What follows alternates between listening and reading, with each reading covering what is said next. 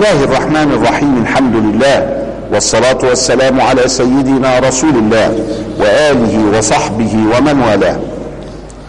مع أنوار الحبيب النبي صلى الله عليه وسلم نعيش هذه اللحظات. تكلمنا عن حاله إلى أن تزوج السيدة خديجة عليها السلام، ثم أنجب منها أبناءه، وكان يقول في شأنها: ورزقني الله منها الولد. والولد يطلق على البنات والولاد. وتكلمنا عن أبنائه وأحفاده، وهذه السلسلة الطيبة من ذريته، وهو الذي كان يقول فيما أخرجه الترمذي: تركت فيكم ما إن تمسكتم به لن تضلوا بعدي أبدا، كتاب الله وعطرة أهل بيتي. وهناك رواية: كتاب الله وسنتي، ولا يتناقضان، فكتاب الله والعطرة والسنة يجتمعون ولا يفترقون حتى يوم القيامة. وحب آل النبي صلى الله عليه وسلم منصوص عليه في الكتاب والسنة: قل لا أسألكم عليه أجرا إلا المودة في القربى، بالنص هكذا. النبي صلى الله عليه وسلم تزوج السيدة خديجة عليها السلام وهو ابن 25، وكانت هي قد قاربت 40 بالهجري، اللي هو كان بيعد بيه يعني 39 بالميلادي بتاعنا كده. فكانت السيدة عندها حوالي 39 سنة. نساء قريش يحضن إلى 60، يعني عموم النساء في العالم يجوا عند 50 والحيضة ترتفع، لكن نساء قريش منصوص انهم كانوا يحضن الى 60، لان في بعض الناس يتعجب: الله، هي بتخلف لسه؟ هم كده نساء قريش. نساء قريش الفترة دي كلها تخلفوا. فهي أنجبت 4 بنات و3 صبيان، 7. الصبيان ماتوا والبنات حكينا قصتهم. في نحو 12 سنة، لأنها ماتت بعد الوحي. لا، مش 12 سنة بقى، ده هي من سن 25 ل40 بسيدنا النبي كان يعمل بالتجارة، وبعد كده 13 سنة. هي 12 ماتت في عام الحزن قبل الهجرة بحاجة بتاع سنة وشوية. فيبقى هي قعدت معاه قد ايه؟ قعدت معاه من وهو سنه 25 لهو سنه 52، يبقى قعدت معاه 27 سنة. يبقى عندما انتقلت كان عندها 67 سنة. قبل ما تموت ب7 سنين كانت خلفت 7 أولاد في خلال 20 سنة. يبقى كل عيل والتاني حوالي 2-3 ما بينهم وبين بعض. الحاصل أن النبي صلى الله عليه وسلم تزوج السيدة في سن 25، وحبب إليه الخلاء، حبب إليه الخلوة. والخلوة يتحقق فيها 4 أشياء كما قال أهل الله. يتحقق فيها قلة الكلام. ما انت في غار حراء لوحدك، هتكلم مين؟ طب الإنسان يقعد ساكت كده؟ لا، يبقى فيه بقى شغل بالإيه؟ بالذكر، يبقى فيه ذكر الله. قلة الكلام، يبقى في دعاء. قلة الكلام، يبقى في تفكر، تدي لنفسك فرصة تتفكر. وانت فوق ما هو مفيش بقال ولا سوبر ماركت جنبك علشان تقعد حتى تتصل بيه وتعمل توصيل الطلبات للمنازل دليفري، مفيش. كان يتزود لهذا الليالي ذوات العدد ثم ينزل فيتزود لمثلها. قدر يشيل قد ايه من الاكل اللي يكفي اسبوع، فيجلس الاسبوع وبعدين ينزل يجيب اسبوع تاني. فالخلوة تجعلك في قلة الكلام، وقلة الكلام لها فوائد من ضمنها انها تتيح لك التفكر والتدبر. وقلة الطعام، لانه مفيش دليفري يبقى قلة الطعام. وقلة الأمان، مفيش حد معاك فأنت مع نفسك، فالأنس يحدث لك بالله.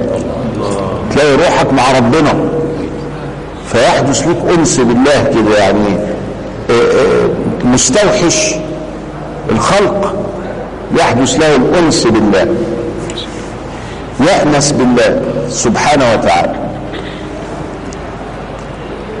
ويحدث في الخلوة، لأن الخلوة معناها إيه؟ لو طلعت الغار حراء تلاقيه غار صغير كده مفيش حركة، واللي مفيش حركة يبقى عامل إيه؟ مفيش مجهود. طب واللي مفيش مجهود يبقى إيه؟ يبقى مرتاح، يبقى مرتاح. فإذا كان هو مرتاح ما ينامش كتير، تلاقي روحه صاحي كده، لأن الإنسان لما يشتغل كتير جسمه بيجهد، لما جسمه يجهد يحتاج إلى بنام. لكن هنا مفيش مجهود كبير، مفيش مجهود كبير يبقى فيه سهر، يبقى قلة المنام، يبقى الخلوة هيترتب عليها الأربعة دول: قلة الطعام، وقلة الكلام، وقلة الأمام الناس يعني مفيش، وقلة المنام. فتتاح لك فرصة بدل ما تنام 8 ساعات تنام 4، تنام 2. طبيعة الجسم البشري عايز ينام، يغفل كده علشان يكمل بعد كده. فسيدنا النبي حصل له هذا. وده الفرق بين من يقرأ السنة النبوية بعجلة ومن يقرأها ليستخرج منها برنامج عمل. في ناس تقرأ حدث، يعني راح غار حراء وبعدين اختلف فيه وخلاص، حادثة يعني واقعة. وفي ناس تقرأ وتتأمل، الله طب هو راح بالشكل ده حصل ايه بقى؟ عيش بقى، فكر. ادي اللي احنا بنزعلنا من بعض الناس اللي هم مش راضيين يفكروا، او انهم بيعترضوا على من يفكر.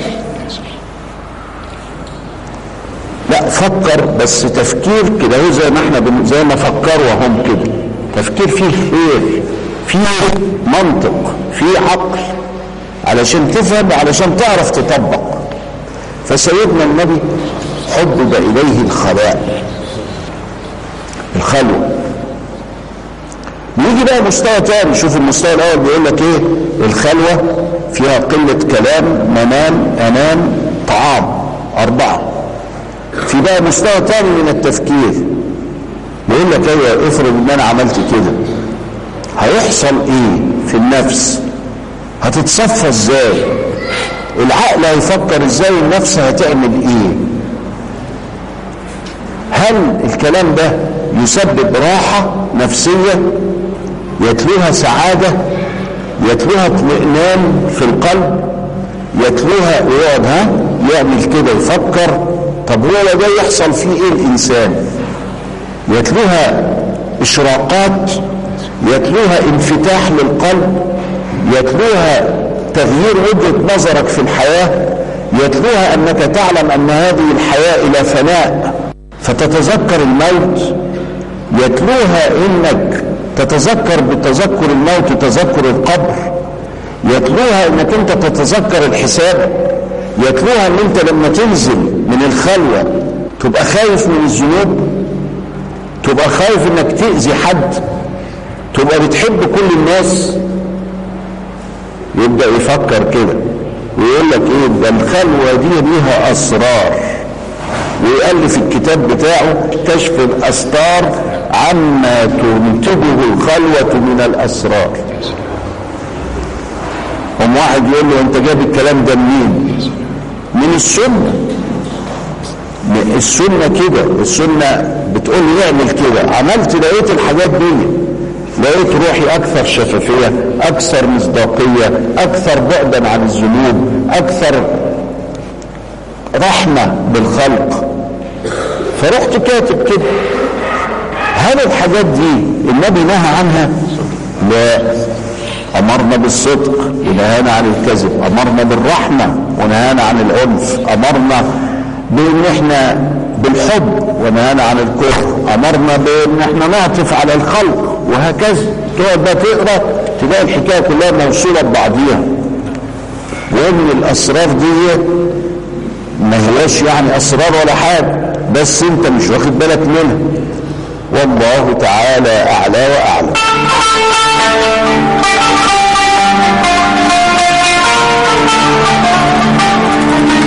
بسم الله الرحمن الرحيم، الحمد لله والصلاة والسلام على سيدنا رسول الله. لما حبب الخلاء لرسول الله صلى الله عليه وسلم بدأت هناك ما تسمى عند علماء السيرة بالإرهاصات. إرهاصات معناها يعني الأشياء، المقدمات، التمهيدات اللي هي بتحصل الأول فيحصل بعديها شيء آخر. الإرهاصات هنا بيقولوا الإرهاصات التوقعات. لا، لأنها بتحصل فتدل على ما بعدها، مش بتستنبط مما قبلها. يعني التوقعات أعملها النهاردة علشان بكرة، لكن دي بتحصل النهاردة عشان بكرة، يعني عكس التوقعات. الإرهاصات معناها الممهدات، البشاير، الله حصل كذا يبقى يحصل كذا. في إرهاصات، دلائل، مبشرات. فمن هذه الإرهاصات، هو برضو الإرهاصات لها غرض آخر، وهي إعداد سيدنا النبي لتلقي الوحي. فهو ماشي يسمع حجر بيسلم عليه، السلام عليك يا محمد، سمعها، بس ده حجر مش معتاد. ايوه، ما هو بيحضره، بيعده، لانه النبوة جامدة قوي، هيسمع حاجات وهيوحى اليه بحاجات وهتنكشف له اشياء، فعملية صعبة قوي. فبقى اني لاعلم حجرا بمكة كان يلقي علي السلام. عارفه الحجر اللي هو فلان ده، وبدأ قبل الوحي ب6 شهور كل يوم على الله يشوف رؤية تحصل تاني يوم. ايه الرؤية اللي كان بيشوفها اليوم كله؟ يعني انت نايم امبارح وبعدين شفت انه هيحصل كيت وكيت وكيت وكيت يوم الجمعة، فصحيت يوم الجمعة فلقيت اللي انت شفته امبارح برنامج كله موجود هنا لغاية ما نمت يوم الجمعة، ليلة السبت شفت في الرؤية اللي شفت اللي هيحصل يوم السبت، تشوف يوم السبت بالليل اللي هيحصل يوم الحد، تشوف يوم الحد بالليل اللي هيحصل يوم الاثنين. فلم يرى رؤيا إلا جاءت كفلق الصبح. طلبة كانوا يسألونا، احنا سألنا مشايخنا قلنا لهم هو كان بيشوف ايه الرؤى دي؟ مفيش 5-6 رؤى كده مثال؟ قال لا، مش واخد بالك، مش رؤى هي ان حاجة يعني رؤية نحكيها، ده اللي حصل. 6 شهور 6 شهور ده ايه بقى؟ ده عاوز يعني ربي سيدنا النبي على ان هو يعرف ان في غيب، وان هو هيعرف الغيب، في غيب وان هو هيعرف الغيب عشان ما يتخضش، لانك لو انت شفت الغيب هتتخض. لو بس واحد مننا يعرف هو هيموت امتى حياته كلها تتلخبط، حتى لو قلنا له هتموت كمان 90 سنة برضه هتتلخبط برضه، وهو عارف انه هيموت. فما بالك بقى لو عرفت بالتفصيل ايه اللي هيحصل بكره. ولكن برضه دي منام، ما هوش وحي يعني، وما هوش يعني ايه. لكن النبي عليه السلام راح قال ايه بقى في الحته دي؟ قال الرؤية جزء من 46 جزءا من النبوة. وبعدين احنا فوجئنا والنبي عليه الصلاة والسلام قال الكلام ده مع صحابته، ان دول 6 شهور اللي كان شايف فيهم الرؤية، 6 شهور، وان هو مدة الوحي بتاعه 23 سنة. 6 شهور يعني نص سنة على 23 تطلع 1 على 46 عليه الصلاة والسلام. دي اكتشفناها بعدين. فإحنا كل ما نكتشف حاجة كل ما بيزيد حبنا في الرجل ده عليه الصلاة والسلام، الكامل المكمل المجتبى المصطفى صلى الله عليه وسلم. الإنسان الكامل جزء من 46 جزء من النبوة، وان تطلع 6 شهور هي جزء فعلا من نبوته صلى الله عليه وسلم. فمن غير هو ما يطلع على متى يموت كذا إلى آخره، أو يكون ربنا شرح صدره بقى وقال الحاصل أنه كان يذهب إلى غار حراء في الخلاء، العبادة تعبد كذا إلى آخره، وفيها 4 اللي احنا قلنا عليهم، والاسرار وانفتاح القلب والشفافيه والمصداقيه وكذا. كان سيدنا النبي يحب دايما، وده من توفيق الله له من صغره، ان يضرب المثال الصالح، يعني العمل قبل الكلام. فكان صادقا عمره ما كذب، وكان شهما عمره ما خان، وكان أمينا، وكان معاهدا فلا يغدر إلى آخره. كل الصفات الحلوة حتى أمينه الناس. مرة بعد كده بقى أنا ماشي معاكم بالتسلسل، بس احنا لما بنقف لحاجة بنخلصها الأخيرة. مرة حب انه هو